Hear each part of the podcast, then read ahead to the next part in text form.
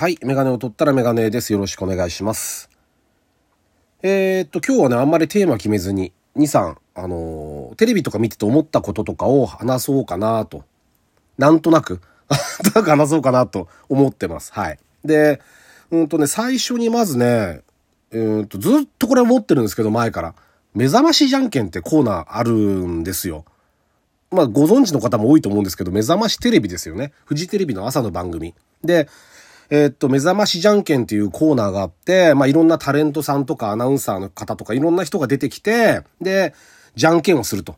で、勝ち、負け、引き分けってあって、で、それによってポイントがついて、で、100ポイント貯まると、うんと、キーワードがもらえて、で、それで応募できるんですね、プレゼントに。始まった頃は車とかだったんですけどね、今なんか全然違う、みかんとかですよね。それ、どういうスポンサーの絡みなんだか予算の絡みなんだかよくわかんないですけど、そういうことに今なってますけど、まあ、好きで見てるし、目覚ましじゃんけんも参加するんですよ。いつも。参加するんだけど、あのーあれ、昔から思ってるんですけど、タレントさんは、あんまいいことないですよね。あの、ちょっとした宣伝とかにはなるけど、番組やりますとかってのやってらっしゃるけど、あれ、負けるじゃないですか、こっちが、視聴者が。だから僕は負けますよね。じゃんけんぽいってやって。ただ役者さんが出てきて。そうすると、別に嫌いでも何でもないんですよ。なんならそのドラマも見ようと思ってて、その主役の方が出て、目覚ましじゃんけん、じゃんけんぽいってやって、ぼ僕がグーで例えば負けますよね。そうすると、やちょっと心の中で、なんだよって思っちゃうんですよね。この感じがすげえ損だなっていう、向こうがですよ。の、で、勝つじゃないですか、逆に。あんまり知らないタレントさんとかアイドルの方が出てきて、目覚ましじゃんけん、じゃんけんっぽい、僕勝ちますよね。勝つと、良かったと思うんだけど、あの負けた時ほどのパワーはないですよね。喜びの方には。だから、結果的に多分損なんじゃないかなって、ずっと心配をしてます、だから。あのーこの朝の一発のじゃんけんの、朝、朝って結構大事じゃないですか。仕事行く前に、仕事行く前に誰々に負けたっていう。これ、あれがイメージが悪くなってなきゃいいなーっていう余計なお世話ですね。これぐらいの話です。はい。これぐらいの話をちょっといくつかしようかなと思ってます。で、もう一個はね、ジョブチューンって番組あるじゃないですか。あの、うんと、コンビニの、あの会社とか、あと、飲食店とかいろんなところが自分のところのおすすめ商品出して、で、こう、プロの人に、じゃ、プロっていうか、なんつうんだろう。一流有名料理店の人が、こう、ジャッジして、あのー合格か不合格かってやるやつ？あるじゃないですか。で、あれ、あれも 見てて、あれもなんかいろいろ賛否両論あるみ、態度が悪いとかいろいろあるみたいだけど、態度とかどうでもいいんですよ、別に。そんな、そんなのはどうでもよくて、あの、見てて、うんと、質問の内容が、意地悪とか意地悪じゃないとかはいいんですけど、たまに、うんと、そう、あの、こだわりは何ですかっていうのはいいじゃないですか。例えば、質問にしても。この料理の商品のこだわりは何ですかっていいんだけど、たまに、このスープには何が入ってるんですかっていう人いるんですよ。聞く質問が。で、それは聞いちゃダメじゃないですか。だって、秘密とかもそうだけど、だって、プロ、一流のプロとして、なんつうんだろう、ジャッジをする側が、これ何入ってるんですかねっていうのは、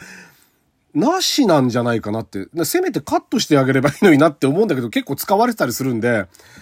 そっちが気になりますね。あとは別にあの、泣いて喜んだりとか、悔しいとか、そういうのは別に、あんまり別に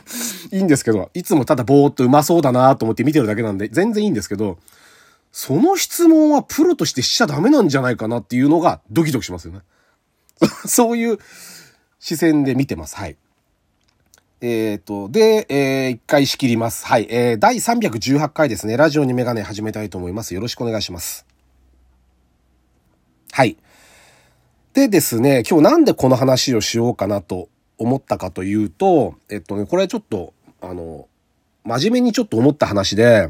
朝ね、そのニュースを見てたら、千葉にある某大学で、えっと、学生が学校で本格的なこう、お店、飲食店ですね。飲食店を経営できるっていう、経営させる勉強のために。テナントを貸してあげて、で、自分で、ちゃん仕入れもして、で、値段とメニュー決めて、もうお店ですよ、完全なね。で、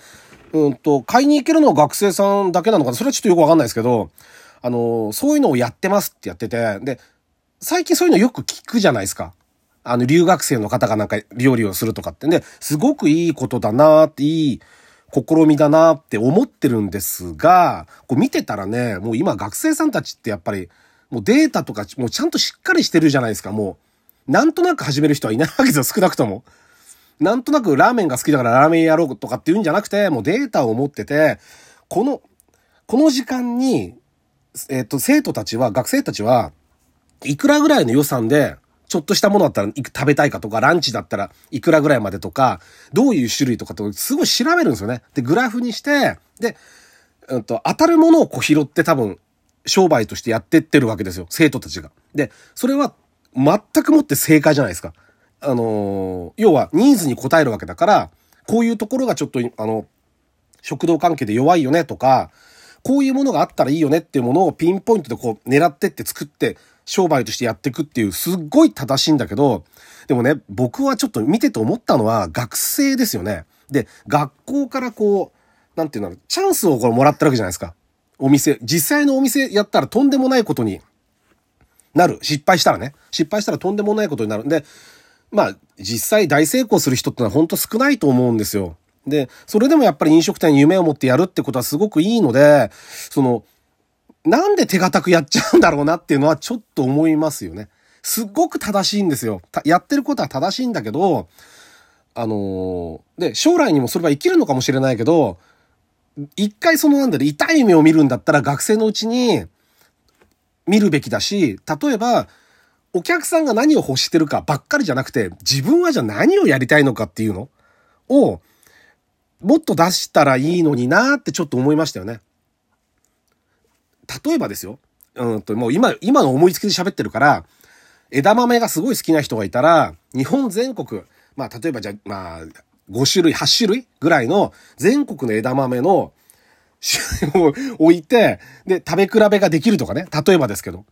何でもいいんですよ。あの、例えば、すごいコーヒーな人が好きな人がいたら、売れそうなコーヒーも並べてもいいけど、そうじゃなくて、みんなはあんまりって言うけど、俺はこれが好きなんだって。で、これを飲んでもらいたいんだっていうものがないと、お店をやる意味があんまりない気がして、で、そういう挑戦は、なかなかやっぱりこの、社会に出て自分のね、お店を持ってそれをやるって結構難しいじゃないですか。で、学校、わかんないですよ。ちょっとしたニュースのもうワンコーナーだったから詳しくはわかんないけど、学校もそういう意図で出し、ね、あの学生に店舗、テナントを出してるんじゃないかなって、貸してるんじゃないかなってちょっと思ったりもしますよね。だから、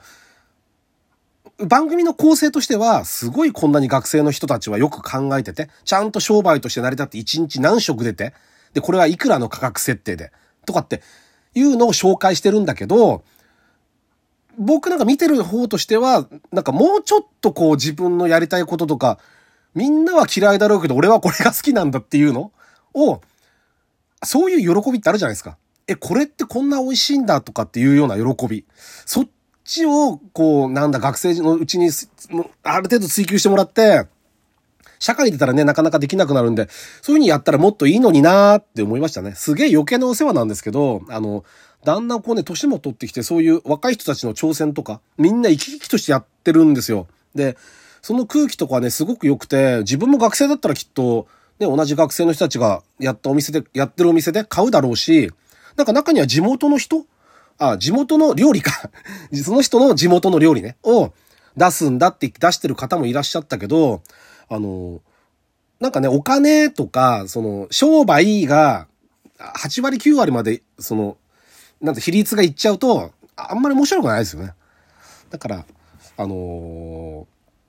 なんて言うんだろうな、これからね、まあ自分の子供たちもそういうふうに進学していって、そういう体験をしたりすることがあるんか、あるのかもしれないけど、なんかちょっと、向上心と同じぐらい、こう、好奇心とか、そういうもの興味とかね、そういうものを、なんか持ってたらもっと楽しいのになってちょっと思いましたよね。あの、苦しいが来ちゃうじゃないですか、お金が。まずお金、お金になっちゃうとね。だから、楽しいが先に来たら、なんだってそうですけどね。物事は何でもそうだけど、まずは、少しでも楽しいがないとね、あの、なかなかやっていけなくなっちゃうと思うんで、そういうのを学生のうちにできたらいいんじゃないかなってニュース見てて思いましたね。はい。あとはそうだな、2分ぐらい時間が余っちゃったんですけど、この間、うんと、ラジオトークの企画をちょっとやったりして3分で。あの、ああいうのもちょっと面白くて、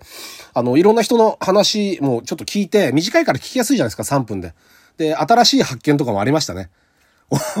この人たちは面白いなとかって人たちがやっぱいて、すごくなんか良かったですね。自分、結果がどうとかするのは別に良くて、